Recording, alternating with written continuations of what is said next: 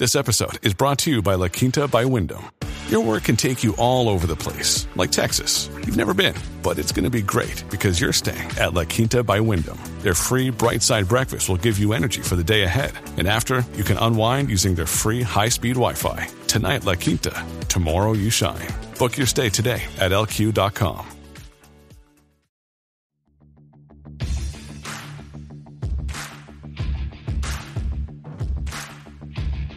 Hey, I'm Ryan Mallory, and this is my Swing Trading the Stock Market podcast. I'm here to teach you how to trade in a complex, ever changing world of finance. Learn what it means to trade profitably and consistently, managing risk, avoiding the pitfalls of trading, and most importantly, to let those winners run wild. You can succeed at the stock market, and I'm ready to show you how. Hey, everybody, this is Ryan Mallory with Swing Trading the Stock Market, and today's email that I am going to answer is a sad one. It's a heartbreaker. In fact, this gentleman has gone through some frustrating times in trading and has the losses to back it up. So we're going to talk about this guy today, and the name I'm going to give him, the Florida redneck name, like I give everybody because I don't want to use their real names, is Duke. And Duke writes, Hey Ryan, I just found your podcast a few days ago after losing $15,000 of my $40,000 trading account on Smile Direct Club. That symbol SDC for those keeping track at home. Admittedly, I was being stupid and thought I had found the next GameStop while browsing through Wall Street bets. I thought it was going to keep running. I didn't have stop losses set and doubled down when it kept going lower. After this massive loss, I pulled all of my money out of every position in my portfolio and stopped trading. That's a panic move. I found your podcast and have been binge listening every episode. I now understand my mistakes and will no longer be taking part in the pump and dump meme stocks. My issue is that now I am extremely afraid to see any red at all in my portfolio. Yet on the other hand, I find myself trying to get back my losses as quickly as possible. I'm so paranoid to the point where I set my trailing stop loss no more than 1% every time I trade. And I still find myself trying to get in at the bottom instead of waiting for it to break through resistance before I buy, like you suggest. It's to the point where I almost feel like I should just stop trading completely for a while because I am so emotional about it. It's currently 6:30 p.m. where I live and I have been working since 6:30 a.m. because I want to make this money back so badly. I guess I'm just asking for advice. I'm at a loss and I don't know what to do. Thank you, Duke. And before I get into this any further, make sure to go to swingtradingthestockmarket.com where you can get all of my market research that I provide to my listeners each and every day. SwingTradingStockMarket.com. You'll get all of my analysis on the S&P 500, the Russell 2000, the Nasdaq 100. You're also going to get updates each week on all of the FANG stocks, plus Tesla, plus Microsoft, and my weekly watch lists, plus the list of daily setups that I'm following each and every morning, and the most intriguing charts that I come across each and every day. So check that out, swingtradingthestockmarket.com. Now, what am I drinking? I've almost put this whole podcast off the entire week because I really don't want to go down memory lane with this whiskey. And it's not a good whiskey, folks. It's Southern Comfort. 35% alcohol, 70 proof. I've got some bad memories about this one. It looks like piss. Okay, it's another one of those pissers for a whiskey. I mean, if you're going to make a whiskey, don't make it look like something you just scooped out of the toilet. And Southern Comfort's cheap, man. It's cheaper than Jack Daniels. It's disgusting. I have some bad memories with this from when I was younger. I haven't even been able to handle the smell of it. But today I'm going to do it. All right, so on the smell, I would say I'm picking up notes of formaldehyde. On the taste, oh my gosh. It's like I'm picking basically this is what I'm picking up. I'm picking up notes of a flat Coke that's been sitting in the back of your car in the Florida sun for the past two weeks and you pick it up and you drink it. That's the kind of taste. That's what I'm experiencing when I drink Southern Comfort. And the finish, it's not hot, it's not smooth, it's disgusting. And it's one of those things where you gag all the way to the bathroom and then you find yourself sticking your finger down your throat just to puke it back up into the toilet because you cannot handle it. It's that disgusting. For a score, I really debated whether or not to give this one the worst score of all time. I'm going to give it a 0.0016, which is 0.00001 higher than the all time lowest score of Ravens Lace. At least this thing didn't come in pink. That was the differentiator. It came in piss, probably better look than the whole Ravens lace thing that came in pink. I don't even know what that was about. This one is disgusting. Southern Comfort, if you have it, flush it down your toilet. I think it's the most disgusting drink I have ever had. And uh, here's what's even funnier it says it's in a category of one. It sure is. Actually, it's in a category of two. And on the back, it actually says the flavor of whiskey made comfortable. It was the furthest thing for comfort on my end. It says sweet, smooth, and delicious, unlike any other. You got that right in terms of unlike any other. Try your comfort with cola. They're actually telling you to try it with something else. Like it can't stand alone on its own because it's that gross. Least that's my take from it. That's what it was for me when I tried it. It was disgusting. I would never, ever wish anyone to try that. And the only reason why I have it because I bought it like seven, eight years ago, and I've literally not touched it one time. All right, to the podcast here. We're gonna go piece by piece through this email. Duke says, I found your podcast. I've lost 15,000 of my $40,000 trading account on Smile Direct Club. So that's a huge chunk. That's basically 37% of his account lost on Smile Direct. What does that tell you? He's trading a massive amount of money on SDC, way more than he should be. So that's going to be his first thing. He's trading way too big of position sizes. And I can tell it too because at the end of the email, he's getting very emotional about it. He's talking about how he's been up 6 6:30 in the morning. He's scared. He's putting in way too tight of stop losses. That's all indicative of the experience that he had trading far too large on SDC. And for those who aren't familiar with the chart, this is a stock that in the beginning of 2020 went from the $15 range all the way to like three, four dollars. And that's mainly in part due to the whole COVID sell off that the entire market experienced. And then it marched higher, went from three to four dollars all the way back up to $16. And that was in February of this year. And ever since February of this year, it has been trending lower. And now it's at $6.76 as of this recording. So huge sell off. Clearly, he's not using the stop losses. That's a big problem, too. And I'm not trying to pile on to him, okay? What I'm trying to use is uh, some tough love with him. And also for the listeners that are finding themselves in similar conditions or similar situation, because there's a lot of you guys out here listening right now because you've made some of these mistakes. And look, I'm not getting mad at you about it because I've made these mistakes too in my past. This is how I learned. I didn't have a mentor. There wasn't podcasts and YouTube videos when I started trading. I had to learn all this stuff on my own, picking up some books. Yeah, hit or miss on the books, but overall, I had to really dig deep into why I was not trading well. And so the benefit to Duke here is he has somebody that's literally doing an entire podcast for him on his behalf. And yeah, Smile Direct, that's one of those Wall Street bet stocks that a lot of people have hopes in. I keep seeing a lot about it all the time. People are asking me about it. People are showing a lot of hope in this particular stock, but your hope can only take you so far. The stock has to actually perform. And just because you ha- are hopeful about a stock going up doesn't mean the stock is going to reciprocate those feelings. In fact, most of the time, a stock does not reciprocate the feelings that we have for it. I'm in a stock right now, Unity, up about 10% on the trade. My hope is that it keeps going up and up and up. That it, one day I'll see this thing up 100%. Now, that's my hope. Is that the reality of it? No. I've taken a little bit off the table because I know that my hope is misplaced and that my hope can't be what guides my trading. Instead, it has to be based on reality and facts and what's normal for the stock market. What we saw in GameStop and AMC, as long as I've been trading, that's one of the craziest things that I've ever seen in the stock market. And so when you're trying to trade these massive outliers and thinking that it's going to keep repeating itself, that's where you're going to get yourself into trouble. And stuff like SDC, it's being pumped on these message boards, and people are gobbling it all up, thinking that yeah, this this is here is going to be the next one. This is my ticket out of town. And you can't trade out of desperation in the sense that I need to get rich off of this. I need to pay off my debts with this one. I need to pay for my kids' college or my mortgage or my next apartment rent that is due.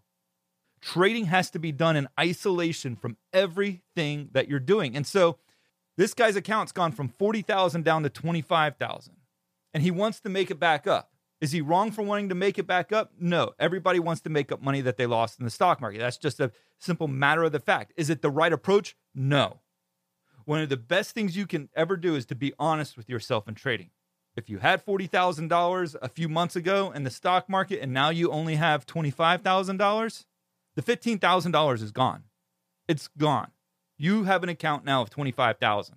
And as traders, we have to be willing to accept reality. Instead, what most traders are thinking about when they take a loss is they see the $40,000 as point A and now they're at point B and they need to get back up to point A. No. $25,000 is the point A. That's your new reality. Point B is what are you going to do with that $25,000 going forward? Are you going to make good trades? Are you going to show the discipline? Do that, manage the risk, Lord willing.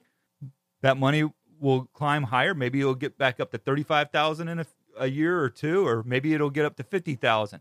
Maybe at some point down the road you'll look back and it's like, "Man, what a journey that I was on. I started off lost a lot of money, but I stuck to it and over these years I've made all that money back and more. And that's that's a point B. But the thing you don't want to focus on is where you used to be. It's kind of like those guys that you see at your 10 year high school reunion or the guys that you meet at the gym. And they're like, yeah, I would have been in the NFL today, or yeah, I had a full scholarship to Alabama, but, you know, my knee gave out on me and I wasn't able to uh, play. Man, it stinks. If I didn't get injured, I'd be in the NFL today. They're living in the past, man. They're still thinking that they have that talent, that they have that ability when they don't. There's a reason why they didn't make it to the NFL, and there's a reason why they didn't make it to the college football program of their choice. For the same reason, there's a reason why somebody loses fifteen thousand dollars from going from forty thousand down to twenty five thousand. They had a very bad trade, and there was a lot of factors that played into it. And so the new reality is just like for the gym guy or the guy at the high school reunion, his reality is the fact that he's not playing football for a living. Your reality as a trader has to be I have $25,000 in my account. That's your reality. What are you going to do with it from here? You've got to forget the past. You learn from the past for sure. And that's what we're doing with this podcast learning from the past. Everybody's getting a chance to learn from the past. And in this podcast, a person who's lost 40,000 going down to 15. Now, he's already learning some of his lessons. What does he say? He says, I understand my mistakes and I will no longer take part in pump and dump meme stocks. That's one of the mistakes. What's also concerning is that he's afraid to see any red in his portfolio. What that means is that he's got like, I don't want to call it PTSD, but uh, it's more like some trauma. Okay. He has some trauma to where what he experienced in the past, he's afraid of it happening again. It's a good to have that caution when it comes to the stock market, but you can't can't let that overtake your trading decisions either you're going to see red in your portfolio. You're going to have losing trades on a regular basis. As successful traders, you're always going to have losing trades. If you have trades that lose 45% of the time, you're doing a pretty good job. If you're winning 55% of the time, that's a pretty good job. Even over 50%, that's a good job. Heck, I know some traders that are profitable and they only win 30% of the time. But you got to be willing to see the red in your portfolio. The difference is is that how are you going to manage that red? Are you going to let the red get even more red by letting that stock sell off and not follow any stop losses? Because I can tell you, somebody that lo- goes from 40,000 down to 15,000 is not using stop losses. Or if he does, he's just ignoring them or not paying attention to them. So accept the fact you're going to see red. You may go from 25,000 down to 24,000 because you may have a string of losing trades, and that's okay. We're all going to have strings of losing trades. But what also concerns me too is that he's using trailing stop losses, and I see a lot of people do that after they've experienced some losses they want to make it as mechanical as possible to where there's like, you know what? I'll just set my stop loss and as high as it'll take me, that's where I will get out. But the problem is, and I've talked about this just in a recent podcast episode about trailing stop losses. And I would encourage anybody listening to go back and listen to that particular podcast about trailing stop losses because I do get into it in quite a bit of detail. The problem with a 1% stop loss or any stop loss for that matter, and I'll get into the 1% in a second, stop losses ignore some critical support levels where it probably should be a little bit lower than where it's trailing at. Stop losses are made to be put below key support levels, so it requires you to evaluate your charts on a regular basis to figure out where do I need to be putting my stop losses at right now. Am I hitting some resistance that says go ahead and take the gains now? It's not pushing through the resistance like what you've seen in Amazon for like the past year. And the whole thing about using a 1% stop loss, whether it's trailing stop or just a regular stop, is that you're not giving yourself much wiggle room. You're expecting the stock to be perfect, the technical analysis to be perfect, and our technical analysis is not perfect. There's so many times when I draw a trend line that there's very subtle differences in how you can draw that particular trend line. All of them are right, but there's some fluctuation behind where should that trend line and what point should that trend line be connecting, and that can be the difference of one or two percent. So I really do believe as traders, we have to give ourselves a little bit more room.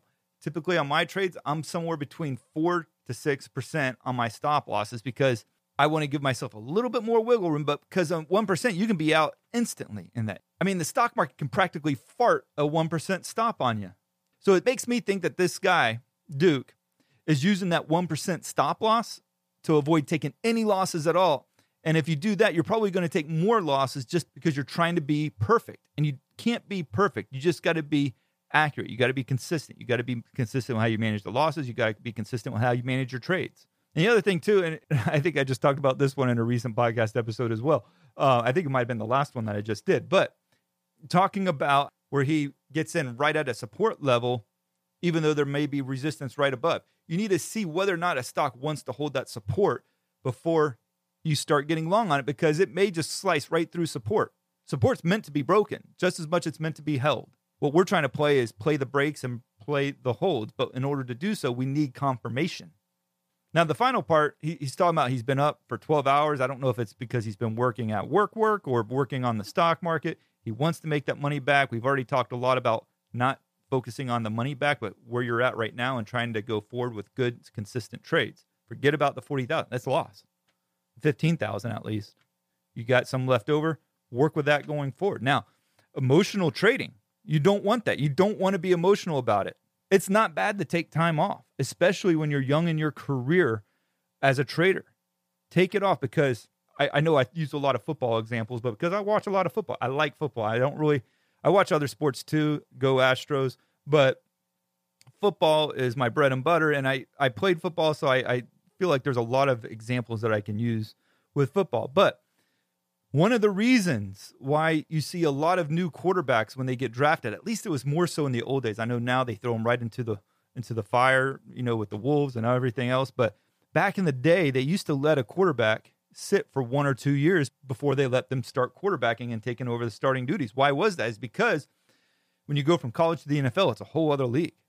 These guys are getting pummeled. Everybody's faster. Everybody's quicker. Everybody was the best in their schools in college and now they're being drafted into the pros. They were the best of the best of their conferences. And so it's very similar to that with trading is that just like in football, they're trying to protect that confidence. They don't want somebody to just get destroyed before they've had time to develop. You take somebody like Ryan Leaf and Peyton Manning, both of them were traded in the same draft year. I think they were traded back to back, in fact. Ryan Leaf, from a physical standpoint, was probably more talented than Peyton Manning, but Peyton Manning had a better head on his shoulders. Ryan Leaf was very talented physically, and he turned into be one of the biggest draft busts. He went to San Diego, and he had a horrible career. Now, had he been brought along slowly, or had he taken time to develop and not just had his confidence crushed, he might have been a completely different quarterback. And that's as a trader here, Duke is feeling a lot of pressure and feeling very emotional about the money that he lost. And so sometimes it's not bad to take a step back. Take time to let yourself develop. Go back and, and review your trading plan, your strategy, and your approach to trading. And what are you going to do in this situation, and that situation? How are you going to manage losses? How are you going to manage winners? Are you going to scale out of position or go all in and go all out? You got to ask all yourself those questions and make sure that you're level headed when you pull the trigger on that next trade. So, to wrap this up, what are our takeaways here? One, you've got to manage position sizes. You can't put all your hopes on a particular stock and you can't go off of your hopes and dreams for what you want to make out of stop loss. You got to have it based in reality. It's okay to hope that a stock goes through the roof, but it's much different when you base your trading strategy off of a stock going to the moon and, and colonizing Mars. Second of all, you can't look at the money that you've lost in the stock market. You got to look at where you're at now and move forward. What is your plan going forward? And be consistent, manage the risk, let the profits take care of themselves, and you'll be fine. But you can't live in the past and you can't keep worrying about the money that you did lose because as a result, you're going to probably lose more money trying to make up that money that you just lost. You're going to take bigger bets in the future because you need to make that money back. Remember, if you have a portfolio that's worth $1,000 and it goes down to $500, you lost 50%. But in order to make that money back, you got to double your portfolio. You got to make 100% on a trade. So you got to remember that. It causes you to take much bigger risks in order to make that money and if you're feeling too emotional about the trade, take a step back, relax, take a breath, there's another day for trading. I think there's like some 240 something days of trading in a year. Or I can't remember what the exact number is, but there's plenty. There's plenty for you to profit off of. If you enjoyed this episode, I'd encourage you to leave a five star review on iTunes podcast app or Amazon or Spotify or whatever you listen to. Make sure to subscribe. Make sure to check out swingtradingthestockmarket.com. That's what supports this podcast. And keep sending me those questions, Ryan at shareplanner.com. I love tackling them. I like getting into the high grass and into the weeds with you guys, trying to make sure that we're doing our best as traders to be profitable in the stock market long term. Thank you guys. God bless. Thanks for listening to my podcast, Swing Trading the Stock Market. I'd like to encourage you to join me in the Share Planner Trading Block, where I navigate the stock market each day with traders from around the world. With your membership, you will get a seven day trial and access to my trading room, including alerts via text, email, and WhatsApp. So go ahead, sign up by going to shareplanner.com slash trading block. That's www.shareplanner.com slash trading block. And follow me on SharePlanner's Twitter, Instagram, and Facebook, where I provide unique market and trading information every day. If you have any questions, please feel free to email me at ryan at shareplanner.com. All the best to you, and I look forward to trading with you soon.